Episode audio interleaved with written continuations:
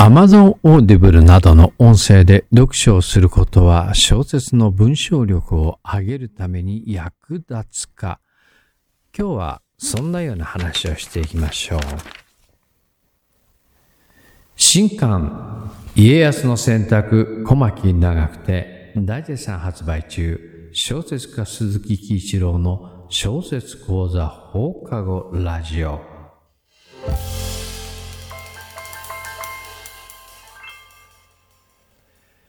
えーと、今日はお便りです。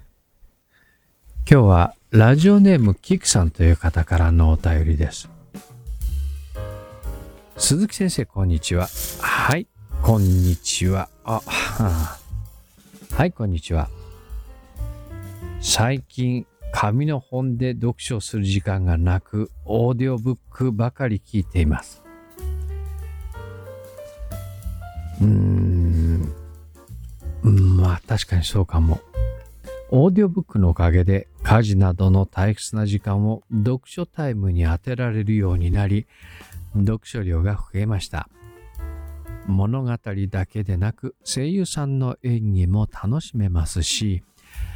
読むだけだかだけだと気づかなかったシーンごとの分量や文章のリズムなど意識できるようになったのも楽しいです。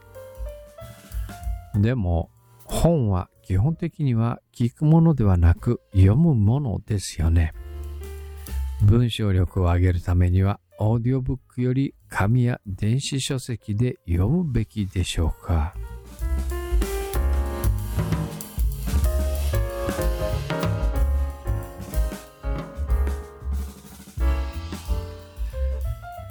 実は僕はほとんどこのオーディオブックっていうのを利用したことなくてね。今、あの、スマートフォンと、それからあの、Bluetooth のワイヤレスイヤホンっていうものが普及したおかげで、このオーディオブックも、あの、よく話を聞くようになりましたよね。で、僕自身、まあそんなに、その、てか僕自身ほとんどそういう朗読サービスっていうのを聞いたことを、使ったことがないのと、まあまだサービス自体が始まって、復旧し始めてまだ間がないので、まだ何とも言えないけど、メリットはあるよね。家事しながらとか育児しながらだと、その、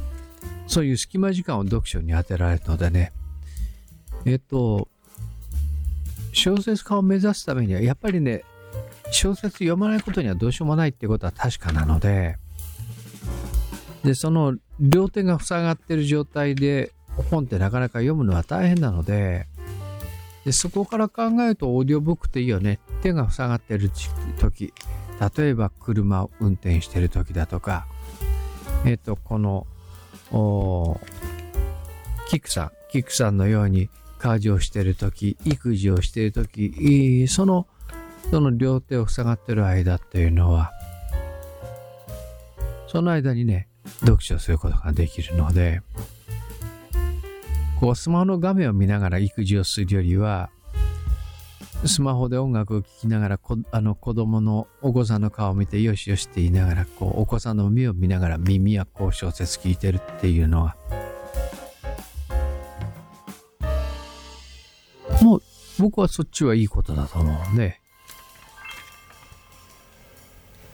で、あと、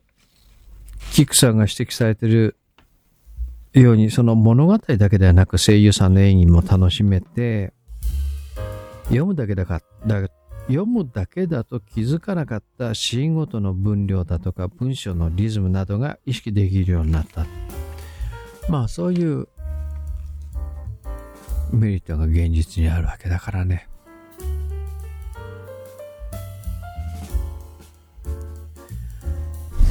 で、やっぱそこが一番大きいとこかな。で、僕自身がなぜその、オーディオブックを使ってないかっていうと、早い話がさ、時間かかるんだよ。紙の本だと、だいたい一冊読むのに、4分、5分？ぐらいか。だいたいこんな本だなってざっくり掴むんだったら、それこそパラパラパラっとめくってね、その何秒かで読んでしまうんだけど、で、電子書籍、僕はあの、Kindle のペーパーホワイトを使ってるんで、Kindle のペーパーホワイトは意外とこのパラ読みができないんだよね。これなぜできないのか、実は僕もよく、自分でよく分かってない。紙の本だとあっという間一瞬で読めるものが、ペーパーホワイトだとこう結構時間かかる。それなりに時間がかかるんだけど、まあそれでも、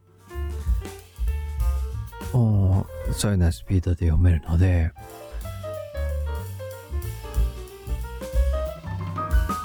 で、あとやっぱ、あれだね、えっ、ー、と、小説紙で書いて目で読むっていうことを前提としているので、日本語はね、同音異義語が多いんだよ。音が一緒なんだけど、でも漢字が違って意味が違うっていうことが結構あるので、ね文章に起こした時、文章を起こしてこう、語る時にこれ伝わらないよねとかっていうことが結構あると思います。僕も自分の作品をこう音読してみて、音読するときはいいんだ。チェックしてるだけだから。ただ、こう、何年かに一遍これ自分の作品朗読したりするときに、朗読してる最中でこれわかるかなとか、文章だとほら、主語すっ飛ばしちゃったりすることって結構あるんだけれど、これ、その、音声だとわかんないよな、とかっていうことっていうのは結構あったりするので、文章力の向上という点ではどうだろう。ちょっと疑問符は残るかな。ただ本をたくさん読んでストーリーだとか人物を理解する作品の構成を理解するっていう意味ではあとシーンをこうやってこういうふうにっていうことはあるのかなっていうことは思います。ただまあ、あのー、ピクさんがどういう状態なのかちょっと、いただいたメールからではわからないんだけど、こう、オーディオブックであろうと本には違いないし、小説には違いないので、たくさん読むっていうことはいいことだと思います。まあ、ぼちぼちやっていきましょうや。この番組へのお便りご質問を募集しています。Google フォームで匿名ボックスを用意しました。概要欄からアクセスしてください。その時にラジオネームを書き添えてくださると嬉しいです。鈴木喜一の小説講座では随時受講生を募集しています。リモート対応で世界中どこにいても受講できます。エドガー・ランポ賞や横溝摂賞、横領物新人賞など圧倒的プロデビュー実績を誇っています。受講申し込みは概要欄からアクセスしてください。この番組は YouTube をキーステーションにサウンドクラウド、Apple Podcast、Google Podcast、Spotify、Amazon Audible などのポッドキャストプラットフォームでも配信しています。というところで今日の小説家鈴木喜一郎の小説講座放課後ラジオそんなところでではではでは